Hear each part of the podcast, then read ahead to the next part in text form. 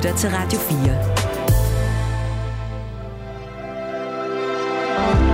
Velkommen til Mellemlinjerne. Din vært er Malte Burhala.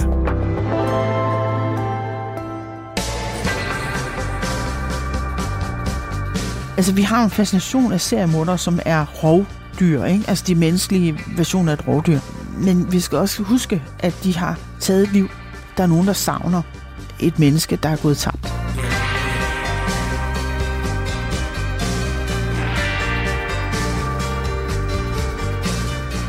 Lone Tejls er kendt for sine kriminalromaner om journalisten Nora Sand. Men i en ny bogserie har hun kastet sig over en anden, meget populær genre, nemlig true crime. Det er den, der afdækker virkelige forbrydelser, og i det her tilfælde ser jeg et drab begået i Storbritannien.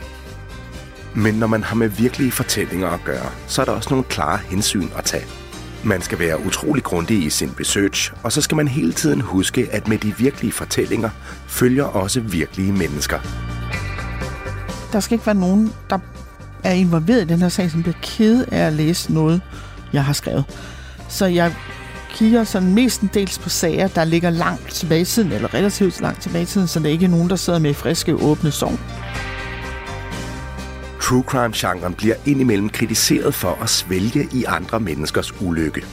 Og det er også en kritik, som Lone Tejls lytter til, fortæller hun i dagens program. Derfor er morerne og dem, der begår dem, ikke alene omdrejningspunktet for hendes fortællinger, men snarere de samfund, de bliver begået i. Jeg synes jo, det er enormt vigtigt, at, at også få forklaret folk, jamen øh, det her drab, som vi taler om, det fungerer jo ikke i et vakuum. Det, lever, altså, det er jo ikke et vakuum. Det er jo en del af det om, omkringgivende samfund. Det er et produkt af den tid, det foregår i, på godt og ondt. Velkommen til årets sidste udgave af Mellem Linjerne, hvor vi altså ser nærmere på den i nogen kredse forkædrede genre true crime. Jeg hedder Malte Vorrella.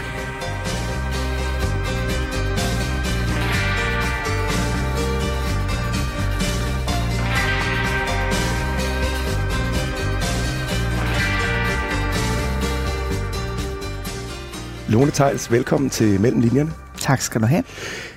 I grove træk, hvad er så egentlig forskellen på at skrive kriminalromaner og så skrive true crime, som din seneste bog her jo er? Jamen, det ligger jo egentlig i begrebet true crime, at det skal være sandt. Altså det, man skriver øh, om virkelige sager, virkelige mennesker, virkelige gerningsmænd og ofre, øh, det skal passe. Det skal være rigtigt. Øh, og når man har en roman, så kan man jo selv finde på, og man kan jo også selv uddele straf og retfærdighed. øh, og det er der en vis tilfredsstillelse i, men øh, de kan begge to noget som sanger, synes jeg. Og der er også nogle lighedspunkter, går jeg ud fra. Det er der jo helt sikkert, fordi for mig i hvert fald, så handler det jo om den øh, menneskelige psykologi, og det handler om, øh, hvorfor bliver nogle mennesker gerningsmænd, og hvorfor bliver nogle andre mennesker ofre, og hvad er det for nogle situationer, der opstår, der gør det her muligt. Ja, og øh, det er jo noget af det, vi skal tale om her i den næste lille times tid, men jeg tænkte, at vi kunne begynde med at fortælle lytterne, hvor vi sidder, for jeg er kommet på besøg hjemme hos dig. Det er du, ja.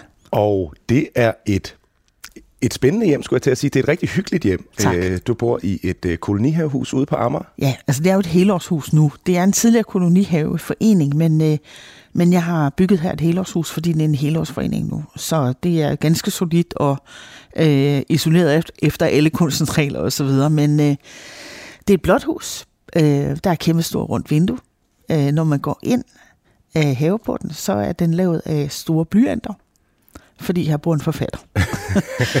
øh, og det tænker jeg, det kan man også godt se, når man kommer ind i stuen, fordi øh, jeg har jo en øh, kæmpe, kæmpe stor indbygget bogreol, der går fra gulv til loft, og den er så høj, at jeg er nødt til at have en stige, så jeg kan nå op på de øverste hylder.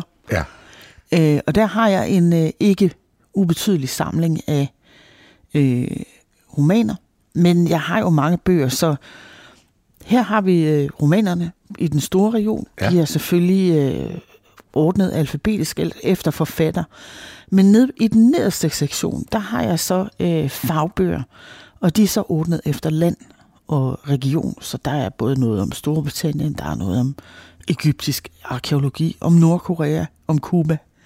Øhm, den italienske mafia og så videre. Men de er så organiseret efter lande. Ja. Og så over i den her sektion, der har jeg så mine øh, kogebøger. Og der har jeg så været lidt mere fræk, og dem har jeg simpelthen bare organiseret efter farve. Jamen, det ser også pænt ud, men det er alene kogebøger, det her. Kun kogebøgerne. Okay, og, og jeg kan jo fortælle lytterne her, at der er vel, ja, nu ved jeg ikke, du har jo øh, fået bygget huset her, så du, du, du ved jo, hvor højt der er, men jeg vil skyde på, at der er 3-3,5 meter op til ja, loftet. det passer nok meget godt, ja. Øh, og der er simpelthen bøger fra gulv til loft, og i den ene øh, sektion af reolen, ja, der er der så alene øh, kogebøger, og der er 1, 2, 3, 4, 5, 6 sektioner, ikke? Jo, jeg har ikke talt, hvor mange bøger jeg egentlig har, jeg, men jeg ved, jeg har over 400 kogebøger, og det er nærmest den mindste afdeling, ikke? Jo.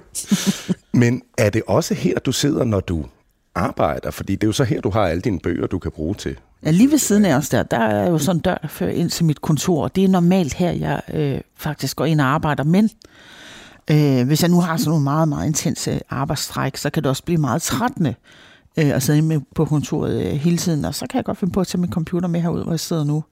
Så har jeg det som om, jeg er lige på en lille udflugt. Ja, og det er så det, der er rammen om øh, dagens program. Og vi skal jo tale meget mere om, hvordan du arbejder med fiktion og non-fiktion, om krimier og true crime, som jo både er en utrolig populær genre blandt mm-hmm. læsere, men også en genre, som indimellem får lidt skæld ud i andre yeah. kredse. Det kan vi jo tale øh, nærmere om. Men inden da, så får lytterne lige en kort præsentation af dig. Lone Tejls er født i 1971 og uddannet journalist. I 16 år boede hun i London, hvor hun arbejdede som korrespondent for især politikken og Berlingske. Hun debuterede som romanforfatter i 2015 med krimien Pigerne fra Englandsbåden, og det var første gang læserne blev præsenteret for journalisten Nora Sand. Siden har Lone Tejls fået udgivet yderligere fem bøger med Nora Sand som hovedperson, senest Troskyldigheden selv, som udkom i foråret. I dag er Lone Tejls fuldtidsforfatter, men optræder stadig som kommentator i radio og tv.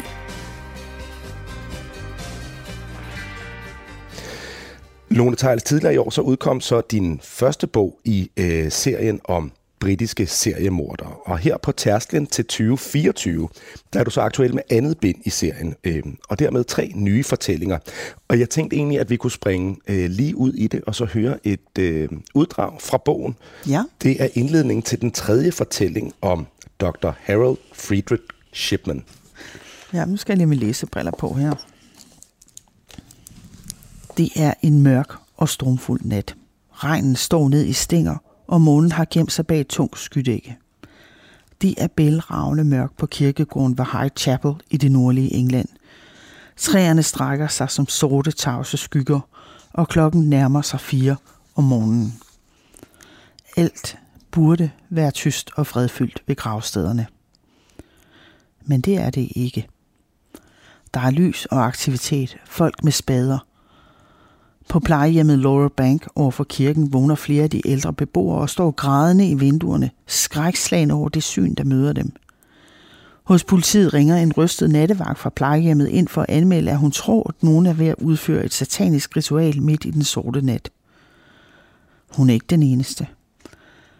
Men politiet rykker ikke ud for at stoppe de mænd, der har brudt gravfreden. For det er politiet selv, der er i gang. Ja. I bogen her, der fortæller du om tre seriemordere, og det gør du også i forrige bind, og det er mig, der har foreslået, at vi tager udgangspunkt i den her, fordi øh, Fred Shipman, som den her fortælling handler om, Ja. han var godt nok den værste øh, seriemorder i Storbritanniens historie, måske endda i verden. I hvert fald, øh, hvis vi tæller antallet af ofre. Præcis. Men det, der jo så øh, adskiller ham fra nogle af de andre, som du fortæller, det er, at det er ikke så blodigt. Nej. Øh, og derfor så tænker jeg, at det var måske mere øh, radioegnet, hvis man øh, vil opsøge de andre fortællinger, så står det jo en frit for at Ja, gøre man kan sige, det. de, jo, de ofre for ham, de får jo sådan en relativ fredelig død, fordi han jo indsprøjter dem med sådan en morfinlignende præparat, så de bare får en overdose, så sover hen, kan man sige, sover ind. Ja, hvem var han, Fred Shipman? Jamen, han var jo på mange måder, sådan på overfladen, så var han jo den perfekte læge. Altså, man skal forestille sig sådan en venligt udseende mand, øh, lidt gråhåret med fuldskæg, bredt smil, øh, gode, solide øh, briller. Altså, man kan lige forestille sig, at det er sådan en læge, man kan sidde over for og, og føle, at nu er man i trygge hænder. Og han var også utrolig elsket som læge. Altså ikke mindst fordi han jo altid var glad for at tage ud på hjemmebesøg. Og det ved vi jo selv også her fra Danmark, at det er jo ikke noget læger, de har brugt i mange år, fordi øh, man skal komme hen i praksis nærmest lige meget, hvor syg man er. Øhm, men han var så sød og flink til at ikke bare tage ud på hjemmebesøg til de her ældre damer, fortsatvis, øh, men jo også var sådan en, der kom og øh, lige fulgte op, hvordan gik det med det der, og har du det godt? Og han havde altid lige tid til en lille snak. Altså på den måde, så virker han jo som den helt perfekte familielæge. Ja. Prøv at se fra lige det der med, at han slår sine patienter ihjel. Præcis, det er ja, en, en mindre detalje. Hvornår er vi øh, henne i tiden? Han, han bliver fanget i 98, som Ja. jeg husker, ikke? Jo, der bliver han afsløret for, for alvor, men det her, det har jo simpelthen stået på i nok omkring 30 år. Altså helt fra han var ung reservelæge, så mener man faktisk, at der nok øh, har været nogle steder, hvor han, øh, hvor han allerede der begyndte at slå øh, sine patienter ihjel. Og det baserer man jo, fordi det er så lang tid siden, så har man jo ikke mulighed for at gå detaljeret ind i sagerne. Der ligger måske slet ikke de øh, sags øh, oplysninger, der skal være. Vidnerne er jo for længe øh, kommet andre steder hen, eller lever ikke mere osv. Og man kan ikke øh, grave resterne af de her mennesker op. Så man må basere sig mere eller mindre på de vidner, der nu er, som kan huske noget, og så også se på statistikkerne. Altså, der er jo en voldsom overdødelighed øh, på de her afdelinger, når så snart øh, Dr. Shipman han er på arbejde. Ikke? Og ved man noget om, hvor, hvorfor han gjorde det, eller, eller hvem han Det er, jo ud? et, øh, det er jo et kæmpe mysterium, synes jeg, og jeg har brugt utrolig lang tid på at, at kigge på den her sag, og det er ikke rigtig nogen af de der mere kendte motiver, man sådan ellers hiver op, når man skal prøve at forklare øh, seriemorder. Man, altså, der har ikke været noget seksuelt motiv. Det er jo ellers typisk det, der, sådan er, det, der driver de fleste seriemordere. Ikke? Øhm, har der været berigelsesmotiv? Det har der været i den sidste sag, som jo også er den, der fører til, at han bliver øhm, fanget, pågrebet og Ja. afsløret. Og det, det er sådan en meget mærkelig ting, han gør der, hvor han ligesom øh, slår en af sine patienter ihjel. Og så angiveligt har hun så skrevet testamente sådan øh, nogle dage før, hvor hun testamenterer sit hus til sin øh, trofaste læge der. Øhm, og, og det kan vi gå ind i senere, men altså det er, det er en meget mærkelig og meget klodset øh, måde at gøre det på. Og øh, han får jo heller ikke noget ud af det. Det, eneste, han får ud af det, han bliver sådan set pågrebet. Men ellers, når man sådan kigger tilbage på de andre ofre, der har været, det er jo, han har, han har måske taget noget af og til. Ja. Han har måske taget nogle øh, kontanter, de har liggende. Øhm, måske har han taget nogle små ting, sådan, øh, ikke noget, der var dyrt, men måske noget, der måske havde sådan lidt trofæagtig øhm, affektionsværdi for ham. Og så øh, har der jo så også mulighed, øh, muligvis været noget med, at han har taget øh, deres medicin, altså med sig, eller han har udskrevet medicin til dem, eller et eller andet, som han så selv har scoret, fordi i, igennem lange stræk i sin karriere var han jo faktisk også narkoman. Ja. Noget af det, du bruger en, øh, en del øh, krudt på også i den her øh, fortælling, og det gør du faktisk i alle fortællingerne, det er, at du beskriver øh, hans opvækst, hvad han kommer fra. Ja. Og han har modsat øh, nogle af de andre faktisk ikke øh, en direkte ulykkelig øh, barndom. Nej. Øh, så det er ikke der, man nødvendigvis kan finde en eller anden form for årsag til, at han pludselig afviger i den grad, som han gør. Men, men, men hvorfor har du egentlig de her øh, barndomsskildringer her med? Er det også for at give et eller andet menneskeligt perspektiv på de her? Det synes jeg, jeg synes, det, altså, jeg synes ikke, øh, jeg synes ikke, true crime er spændende, hvis man ikke prøver lige at grave lidt dybere ned og forstå. Og dermed mener jeg jo ikke tilgive, fordi der er jo stor forskel på de her ting. Øhm, men, pr- men prøver at forstå, hvor de her mennesker kommer fra, hvad det er, der har skabt dem. Øhm, og man kan jo sige, som du siger, ikke, der er generelt set, når man kigger på de her dysfunktionelle mordere, drabsmænd, øh, som slår igen og igen, ihjel igen og igen, jamen så ser vi jo altså ni gange ud af 10 en meget, meget ulykkelig barndom. Og der skal jeg selvfølgelig skynde mig at understrege, at det, at man har haft en ulykkelig barndom, det er jo ikke nogen undskyldning for at slå andre mennesker ihjel. Der er masser af mennesker, øh, som har haft en ulykkelig barndom, som vokser op og bliver anstændige mennesker, der ikke bliver seriemordere. Det er langt, langt den overvejende del, heldigvis. øhm, så det er jo ikke på den måde, at det ene fører til det andet, men man må bare sige, når man ser på de her mennesker, så er der en tendens til, at de har haft en ulykkelig barndom. De har måske også været holdt udenfor eller blevet mobbet øh, i skolen og så Eller videre. udsat for overgreb selv, for Ja. den sags skyld. Ikke? Ja, så der ligger altid, eller meget tit i hvert fald, og det er svært at se det med Shipman, og det er jo også derfor, man sådan virkelig, altså han er et mysterium, ikke? Og, og man kan sige, at han når jo aldrig selv at forklare sig.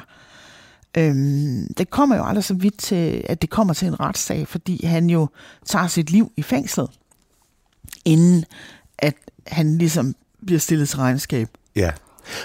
Og noget af det, som du også sagde her indledningsvis, som jo interesserer dig i forhold til at skrive om de her øh, virkelige sager, det er det psykologiske aspekt og også det her med at, at få et indblik i en, hvorfor bliver man morder og så videre. Men, men man kan sige, lige med Shipman, ja, der er det måske endnu mere rungende det her. Ja. Hvorfor, altså, men, men, men hvorfor synes du, at han var særlig interessant at, at skrive om? Jamen altså, der er jo mange, mange ting i det. Altså, og, og hvis vi lige skal holde os lidt til det her øh, bedste bud på et motiv, så er det måske, at han har det, man kalder et gudekompleks. Og det er sådan en særlig afart, man nogle gange ser i sundhedsvæsenet, ikke? hvor man jo fundamentalt set er de fleste mennesker i sundhedsvæsenet, fordi de vil redde liv, og de vil hele folk, og de vil få dem til at have det bedre. Øhm, men de, en læge kan, eller en sygeplejerske, kan jo blive herre over liv og død. Og det kan godt give sådan lidt et kick. Øhm, og det er muligvis det, der er sket for, for Shipman, at han simpelthen har, har følt, at det var fedt, at det var ham, der bestemte, om folk skulle leve eller dø. Og så bestemte han ret tit, de skulle dø, faktisk. Ja. Øhm, men, men ja, jeg synes, øh, noget af det, der er vigtigt for mig, når jeg skriver de her true crime-historier, og også grunden til, at jeg synes, Shipman-historien var vigtig, det er jo at prøve at sætte det ind i en kontekst. Og nu har jeg jo boet alle de her år i Storbritannien, så jeg kender det britiske samfund godt. Og det vil jeg gerne øh, beskrive samtidig med, at jeg beskriver øh, de her øh, historier, fordi jeg synes, at det, det er også med til at give folk nogle vitaminer med, øh, på ja. en eller anden måde. Ikke? Jo. Øhm, og så kan man sige, at Shipman-historien, den fik jo en kæmpe, kæmpe betydning i det britiske samfund. Altså, da Shipman var død, så, øh, så sad der jo rigtig mange mennesker tilbage med en masse spørgsmål. Øh, ikke kun alene om, hvorfor han gjorde det, men jo også, altså hvor stort er omfanget af det her? Hvor mange har han faktisk slået ihjel? Hvor langt kan vi gå tilbage? Hvornår begyndte han? Hvor mange mennesker er det ramt? Og ikke mindst, og det er det vigtigste spørgsmål måske, hvordan kunne det ske? Altså, hvordan kunne det ske, uden at det blev opdaget før? Øhm, og derfor så gik der jo et kæmpe arbejde i gang øh, med at prøve at afdække, øh, hvordan han ligesom kunne have snydt systemet, så at sige. Ja. Øhm, og der ikke var nogen, der øh, blev øh, mistænksomme før. Øh, og det viste der jo så også, det havde der jo været, men, men man havde ligesom ikke taget det alvorligt, eller øh, man Eller det havde blev ikke simpelthen reageret på affaret, det. fordi ja. at han var så Ja. øh, vældigt og respekteret. ja, Og man anslår, at han, hans ofre der, det kan tælles i op til 300, ikke? jo, det er jo, altså omfanget er jo enormt. Det er Ja. jo enormt, altså 300 mennesker. Og det er kun et, et, et slag på tasken, han har sagt. Det. Vi kan aldrig få det helt nøjagtige antal at vide. Du lytter til Mellemlinjerne på Radio 4. Jeg er i dag på besøg hos øh, forfatter og journalist Lone Tejl, så vi sidder her i dit øh, hyggelige hus på øh, Amager øh, og taler om seriemordere.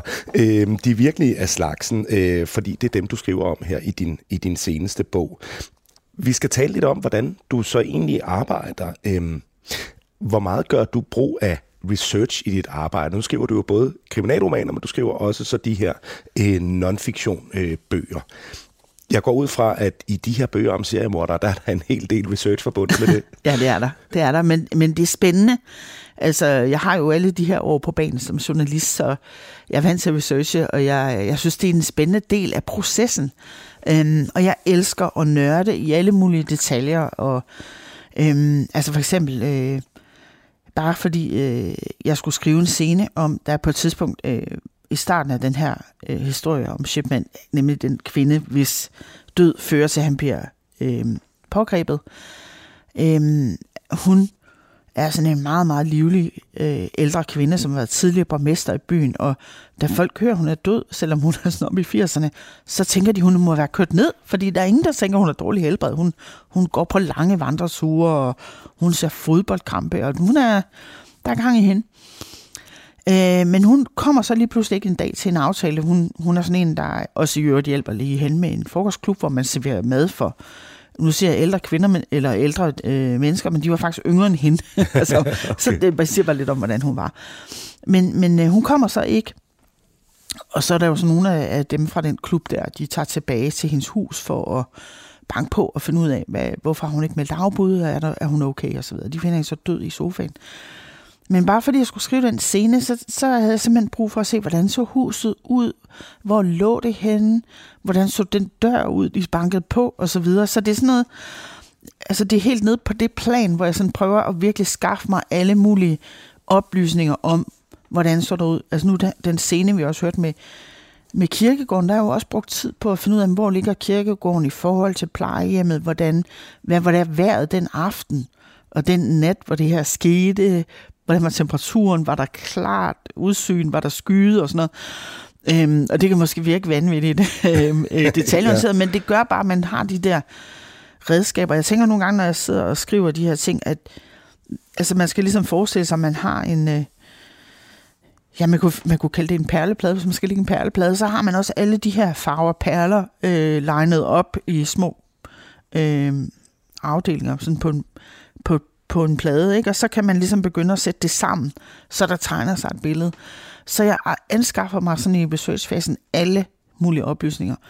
Og så, så har jeg ligesom en periode, hvor jeg så går og tænker over dem. Øhm, hvor jeg ikke nødvendigvis kigger i mine noter eller noget, men jeg bare sådan går og vender og drejer det lidt i hovedet, og måske laver noget andet. Ja. Øhm, måske tager jeg ud og, og bader i havet, eller går en tur, eller kører en tur, eller et eller andet. Og så går det sådan og falder på plads, Øh, og så har jeg ligesom min egen fortolkning af det. Øhm, og, og det vil jo være sådan, at, øh, at jeg måske vægter nogle andre detaljer, end andre har gjort, eller jeg hæfter mig ved et eller andet, jeg synes, det er vigtigt. Øh, så på den måde, så får det jo også min... Det bliver ligesom kørt igennem min maskine, kan man sige. ja, men, men har du en eller anden særlig fremgangsmåde, øh, når du skal tilegne dig al den her viden her? I for eksempel det her tilfælde med Shipman, hvor du skal finde ud af, jamen, hvordan øh, var afstanden til øh, fra plejehjemmet til ja. kirkegården, eller hvordan ja. så der ud, eller hvad for, hvordan var vejret og så videre. Hvad, har du ligesom en eller anden metode? Altså jeg læser næsten alt, hvad jeg kan komme i nærheden af, sådan i, i den fase der, hvor jeg sådan bare samler informationer ind, øh, og jeg hører podcast, og jeg ser dokumentarudsendelser, hvad jeg nu kan få fingrene i. Ja. Øhm, og i, i Shipmans tilfælde, så ligger der jo også de her seks rapporter, som blev udfærdiget øh, efter hans død, hvor man så kigger på forskellige aspekter af, hvordan det her kunne ske osv. Der kan jeg godt lide, nogle gange så synes jeg, når jeg sidder og læser, så tænker jeg, det her, det kunne, det kunne blive en god scene. Altså, der kommer skøn, den skønlitterære forfatter måske lidt op i mig, og jeg tænker, det her kunne være spændende at lige folde den her scene ud. Øh, men, men så igen, når jeg skal gøre det, så skal jeg jo så sikre mig, at de her ting, de er korrekte, som jeg skriver. Så det kan godt være, at jeg for eksempel tænker, ej, okay, den her historie, den starter simpelthen med politiet. De står på kirkegården, og de skal grave Kathleen Grundy op, som hun hedder, hende der er død da de skal finde ud af, om hun har gift i blodet, eller om hun er blevet forgiftet. Og, og det er jo ikke der, historien egentlig starter, starter. Den starter jo med at have slået ihjel, men, ja. men jeg synes, den her scene, den er så spændende og så dramatisk, fordi altså, man får ligesom hele den her fornemmelse af, at det er en, det er en idyllisk lille landsby, og nu sker der noget vildt uhyggeligt. Øhm, og det gjorde der jo. Mm. Så på den måde, så jeg arbejder.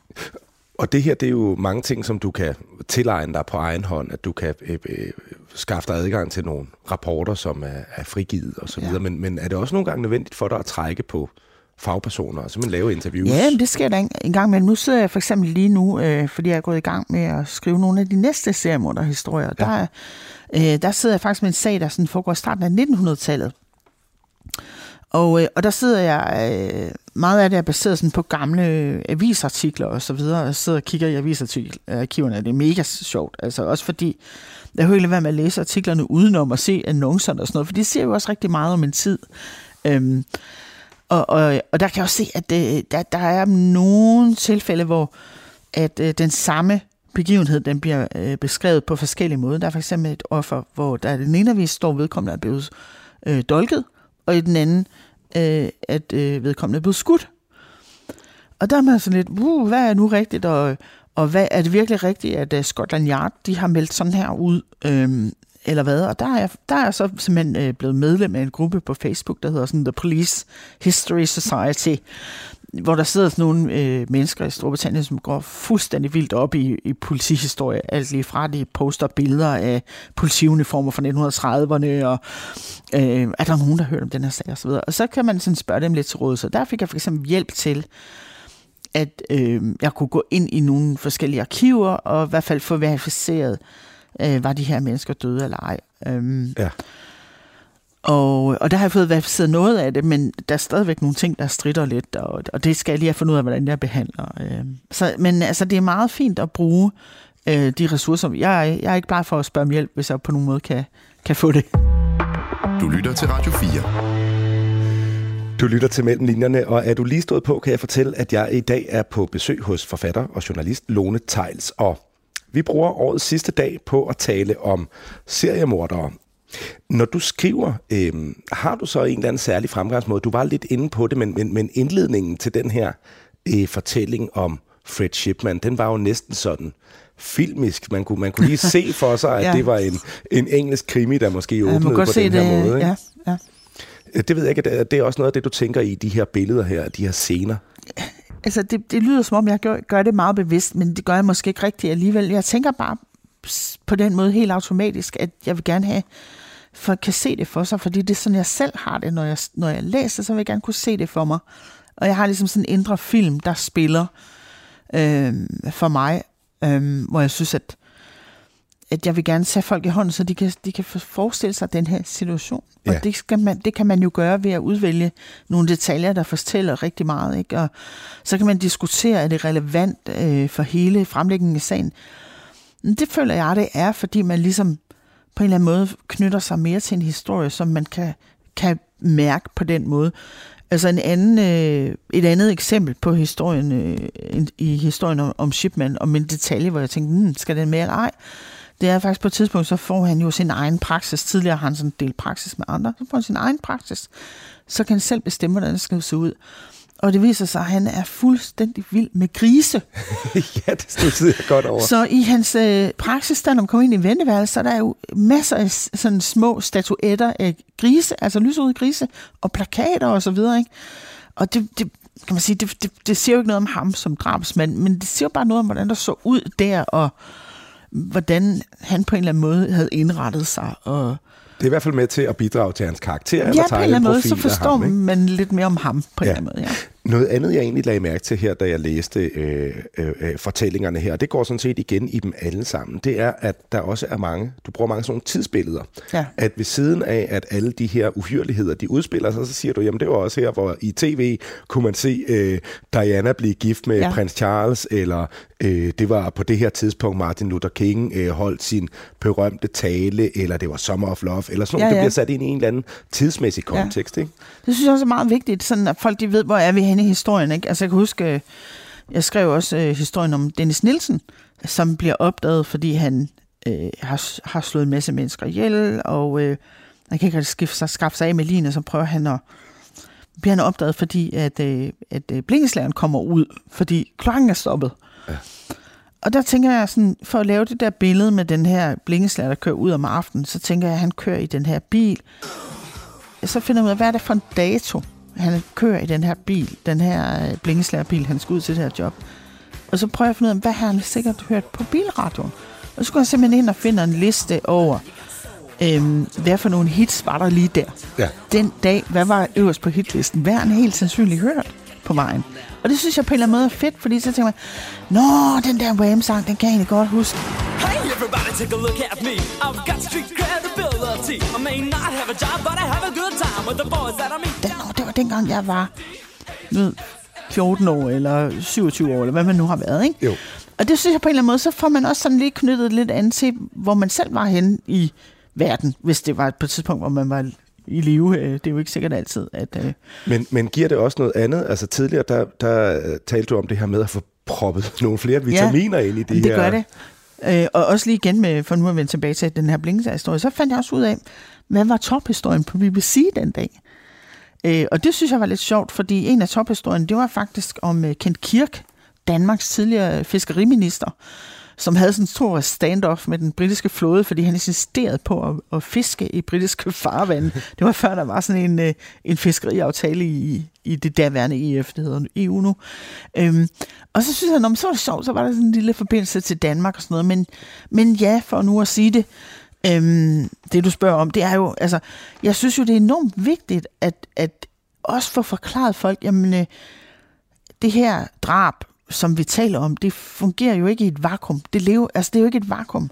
Det er jo en del af det om, omkringgivende samfund. Øhm, det, det er et produkt af den tid, øhm, den, det foregår i, på godt og ondt. Øh, og det synes jeg er vigtigt at få med for det aspekt. Altså jeg synes, forbrydelser i sig selv er jo ikke interessante, med mindre de har sammenhæng med både, hvad er det for nogle mennesker, altså psykologien, mm. men altså også den historiske, den samfundsmæssige kontekst. Ikke? Altså for eksempel for, for nu at tage sådan en periode, som de fleste af os kender, øhm, som interesserer sig for true crime, så foregår der jo rigtig mange seriemord sådan i 70'erne.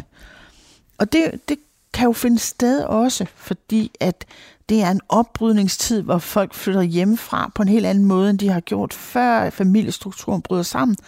Og, og folk ikke så meget har styr på, hvor hinanden i virkeligheden er. Mm. Altså man har en datter, der er flyttet hjemmefra i vrede eller et eller andet, og man har kørt fra hende et halvt år, men jeg går ikke nødvendigvis hen og melder hende savnet hos politiet, fordi øh, sidst man hørte, så var hun på hippie med nogen, så det kan jo godt være, det var noget tid. Ikke? Øhm, øh, og man har jo ikke mobiltelefoner eller sådan noget. Det var telefonboks, hvis man skulle ringe. Ja. Øhm, så på den måde, man skulle huske hoved, altså nærmest huske numrene i hovedet, eller, eller have skrevet ned på et stykke papir, som man så kunne miste.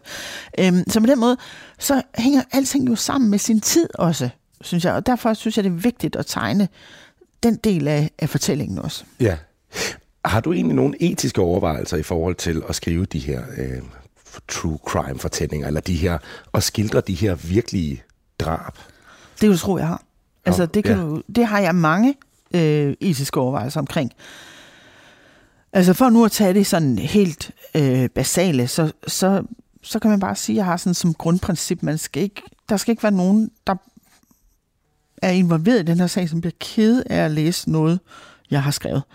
Så jeg kigger sådan mestendels på sager, der ligger langt tilbage i tiden, eller relativt langt tilbage i tiden, så der ikke er nogen, der sidder med friske, åbne sår. Så er der selvfølgelig også det geografiske aspekt som jo altså i det her tilfælde betyder, at jeg, jeg finder min sager i Storbritannien. Det er heller ikke, jeg siger ikke, der ikke er britiske lyttere til det, men jeg vil tænke, det er et fortal. Ja.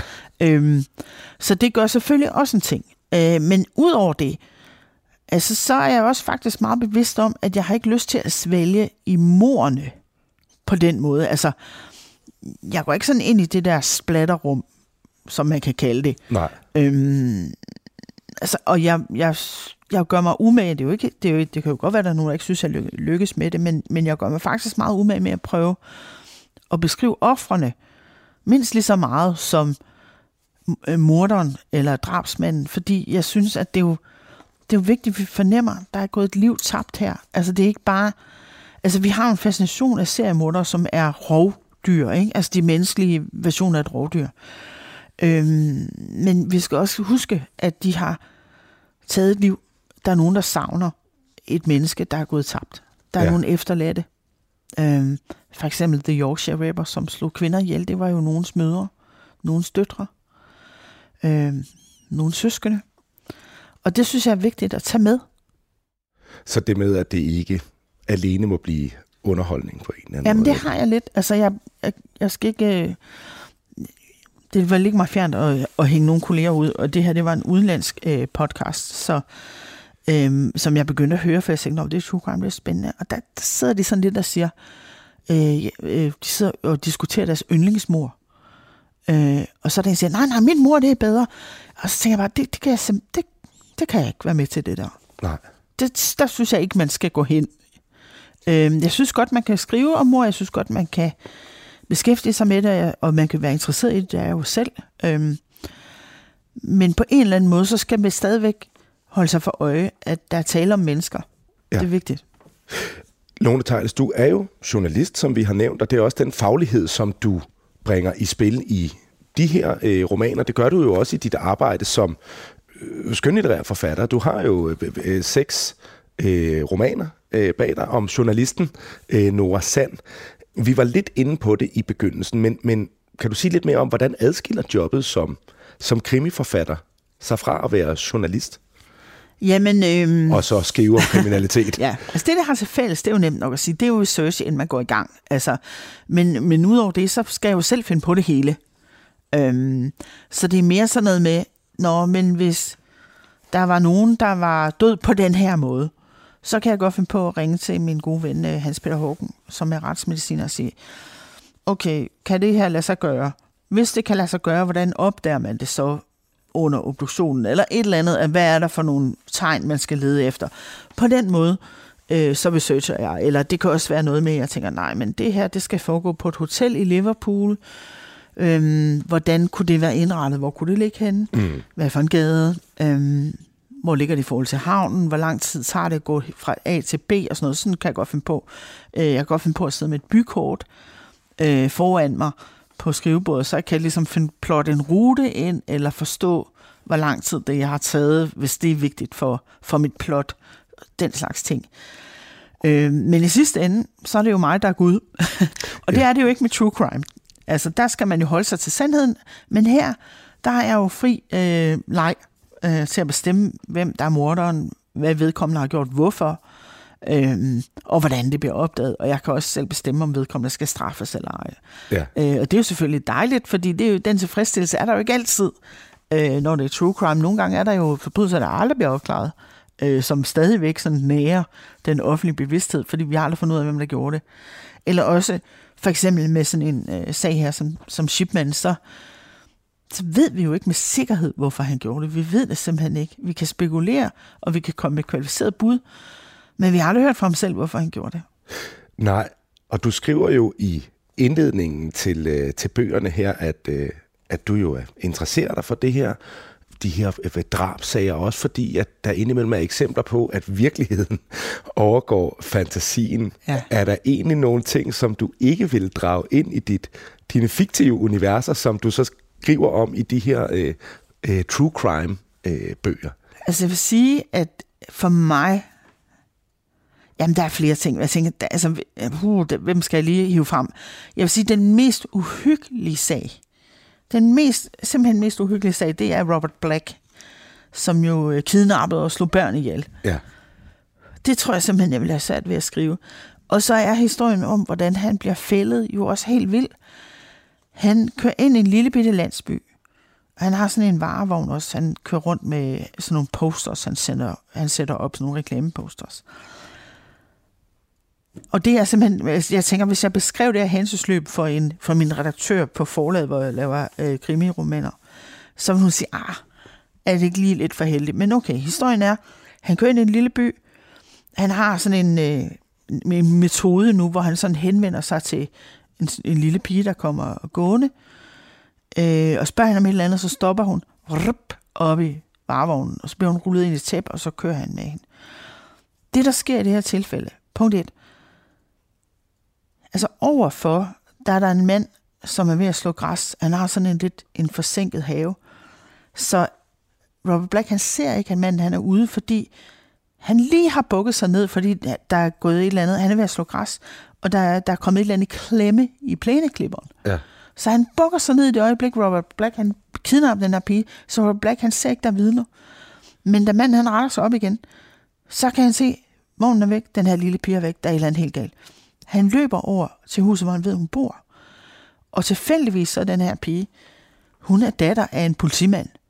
Så jeg skal æde bank med lige lov for, der bliver hurtigt reageret på øh, den lokale politistation. Ja. Der kommer fire politibiler brrrt, på altså, få minutter hen til huset, finde ud af, hvad der skete, hvor hun er hvor hun er. Så sker der også samtidig det freak øh, accident, eller hvad man skal sige, at Robert Black, han egentlig bare tænker, om han skulle egentlig ikke den vej ud af byen, han er bare sådan hurtigt fået hen i bilen, og så har han bare kørt. Men han skal ikke den vej, han er nødt til at vende på en resteplads og køre tilbage. Så han kører simpelthen tilbage i favnen på fire politibiler, øh, og bliver selvfølgelig stoppet, og så finder de pigen i live. Øh, hun er ved at blive kvalt nærmest, fordi hun er rullet ind i det her tæppe, så, men hun er i live, og hun bliver reddet. Og det vil ikke kunne finde vej til en af dine bøger. Dels fordi, at det simpelthen virker for Altså, det er jo kæmpe heldigt, ikke? Man tænker, Ja. ja. alle de ting, der kunne være gået galt, og alle de ting, der gik rigtigt i stedet for, det var jo fantastisk. Ja. Men jeg vil sige, at dels så synes jeg, det er mega uhyggeligt med børn, der bliver taget. Jeg kan næsten ikke holde det ud. Øhm, men så tænker jeg også, der, altså, jeg tror, min, min redaktør vil nok stille spørgsmålstegn ved, om man kunne være så heldig. Ja, ja. Men øh, Og det var der hun heldigvis i virkeligheden. Og så er der også det element, som jeg tror, du nævner med, at det splattermæssige, eller det blodige, det måske ja. Ikke er det, som du finder sådan øh, Nej, men jeg synes ikke, det er interessant, øh, hvor, hvor stor kniven var, eller hvad for en kaliber pistolen var, eller nødvendigvis, hvor indgangssåret var. Altså, det, altså, jeg kan godt se, det kan jo godt være med til at opklare øh, drab, både i virkeligheden og i, i, i øh, fantasien. Ja. Men, men jeg synes igen, jeg synes, der er andre ting, der er mere spændende. Det er det der med, hvorfor er det det her offer? Hvorfor er det den her gerningsmand? Hvordan mødes de to? Hvad er det for nogle omstændigheder? Øh, og det synes jeg er lige spændende øh, i true crime og i, i romanens øh, verden, i fiktionens verden. Men det med, hvad skal man sige, det som jeg så nu kalder splatter-elementet, ikke? Det, det, det er, ja. øh, er, er det alene, fordi du ikke synes, det er interessant, eller også fordi du simpelthen synes, det er ubehageligt at beskæftige sig med? Altså, der er jo det ved det, og det kan jeg lige så godt indrømme her, at øh, jeg, jeg bryder mig faktisk ikke om at se blod. jeg er virkelig en pivskid med det. Når jeg skal have taget blodprøve hen med lægen, så, så giver jeg bare armen, og så kigger jeg væk, og så siger du gør bare det, du skal, jeg vil ikke se på det. Ja. Okay, nå, men det var fordi, jeg synes også, der er det er noget, ikke mit eget blod, det er alt blod. Altså, det, Men det er derfor, jeg synes, at der er måske noget på en eller anden måde modstridende Jamen, i, er at, at, at du graver dig igennem øh, en hel masse research og politirapporter og folk, som netop har begået uhyreligheder, ja. og så har du det alligevel svært ved det på en eller anden måde. Altså. Altså, jeg vil sige, at det er lidt ligesom om, jeg har, jeg vil ikke sige tunnelsyn, fordi jeg tager jo de her ting ind, og de er en del af historien, og de, de bliver også nævnt, ikke? Men, men jeg, jeg leder efter noget andet, når jeg sidder og læser. Så, så hæfter jeg mig ved andre ting. Ikke? Jeg hæfter mig ved, Nå, så gjorde, øh, så gjorde Shipman sådan, og, Nå, og så reagerede de på den måde. Og så, altså det er mere det der psykologiske, som der fanger mig. Ja. Så jeg tror måske også, det, altså jeg læser ikke henover, det vil være forkert at sige, men, men jeg registrerer det ligesom bare på en anden måde, og det, det når ikke ind på samme måde. Nej. Nogle tegn, som vi har været inde på, så er der jo rigtig mange, som er glade for for krimier, det er jo noget af det mest læste herhjemme, og derudover så jo også true crime, som vi har nævnt nogle gange, altså Ja. øh, øh, fortællinger, som tager udgangspunkt i virkelige øh, øh, øh, sager og beretninger. Ikke? Og, og der tænker jeg, altså, true crime, det er jo også en, ja, til tider udskældt genre. Ja. Hvordan har du det egentlig med den kritik, som bliver rettet mod genre? Jamen, øh, det er noget, jeg lytter til, og jeg... Øh, altså, jeg tænker, den... Altså, der hvor vi skal...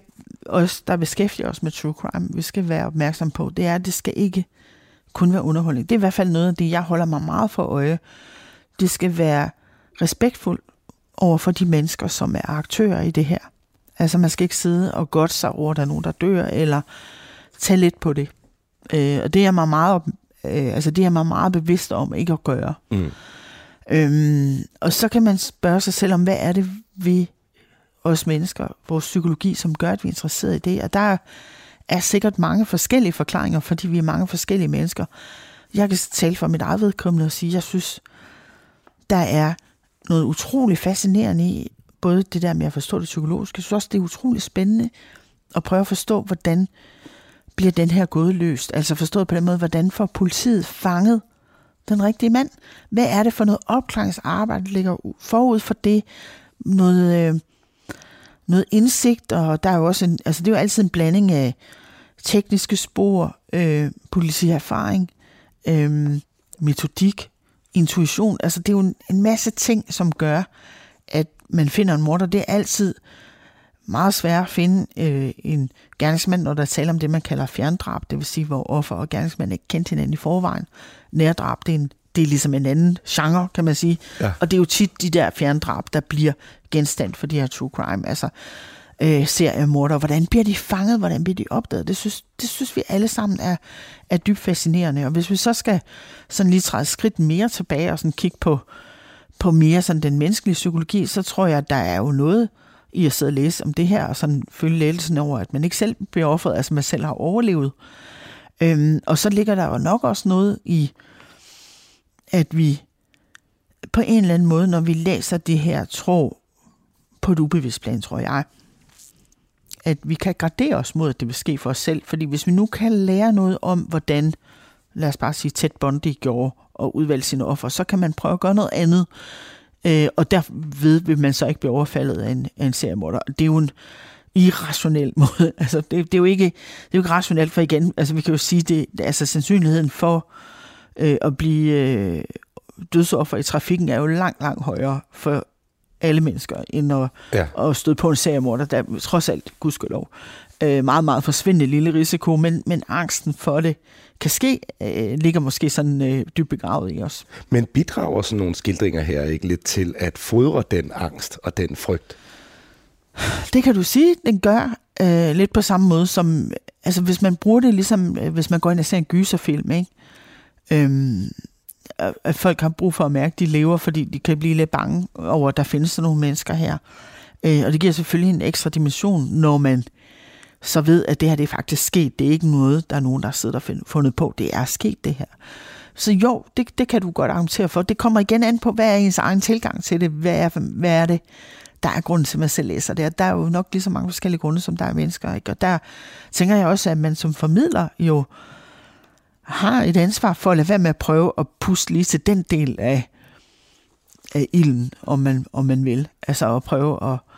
Altså, det må jo godt være sådan, man, kan, man har lyst til at læse det, og man synes, det er en interessant historie, men man skal jo ikke sidde og, og prøve at, at give folk en frygt i livet, hvor det ikke er realistisk. Altså, men jeg tænker også igen, hvis jeg for eksempel skriver om en morsag i 60'erne i Storbritannien, altså, så, så er det jo ikke nødvendigvis folk, der tænker, uh, det kunne ske for mig nu. Men for eksempel, jeg, jeg skriver i, øh, i første bind der om uh, Ian Brady og Myra Hindley, som uh, bortførte børn uh, op i uh, det nordlige England, op i Mors uh, området. Og, uh, og det fik jo faktisk en kæmpe indflydelse på, om folk lod deres børn lege alene ude efterfølgende, fordi man blev bange for, hvad der kunne ske. Ikke? Og det kan man sige, det er jo, det er jo noget, der for, altså man, man kan se, der så er, er gentaget igennem flere generationer, så det får jo indflydelse på, hvordan folk de opfører sig, og folk prøver at gardere sig imod de her ting, ikke? men jo. det er sindssygt svært. Ikke? Og der har du så også, som du fortæller, en lidt anden fremgangsmåde, det med, at du skildrer det her, men du prøver også at putte det ind i en form for ja. historisk og samfundsmæssig kontekst, så kan man sige, at i erkendelse af, at det her, det er stof, som folk de interesserer sig for, det vil de gerne have, men du sørger for at få øh, snedet lidt øh, gulerødder og asparges ind ja. øh, også øh, derudover. Ja. Du lytter til Mellemlinjerne på Radio 4. Lone Tejls, vi sidder her med de første to bind af din True Crime-serie om britiske seriemordere, og der kommer også en tredje bog, siger du? Det gør der. Hvad dykker den ned i? Jamen, øh, jeg er faktisk bare lige ved at skrive det, det første kapitel lige nu, og det er en, øh, en sag, der sådan ligger i starten af 1900-tallet. Og øh, den, er, den tid er meget spændende, fordi at øh, vi kender jo nok, mange af os, vi kender øh, sådan det, vi kalder den viktorianske tid i Storbritannien. Det var selvfølgelig under dronning Victoria. Der var sådan meget, meget stramtændet moral, og øh, kvinderne var sådan noget dybt ind i korsetter, og de kunne nærmest ikke bevæge sig osv.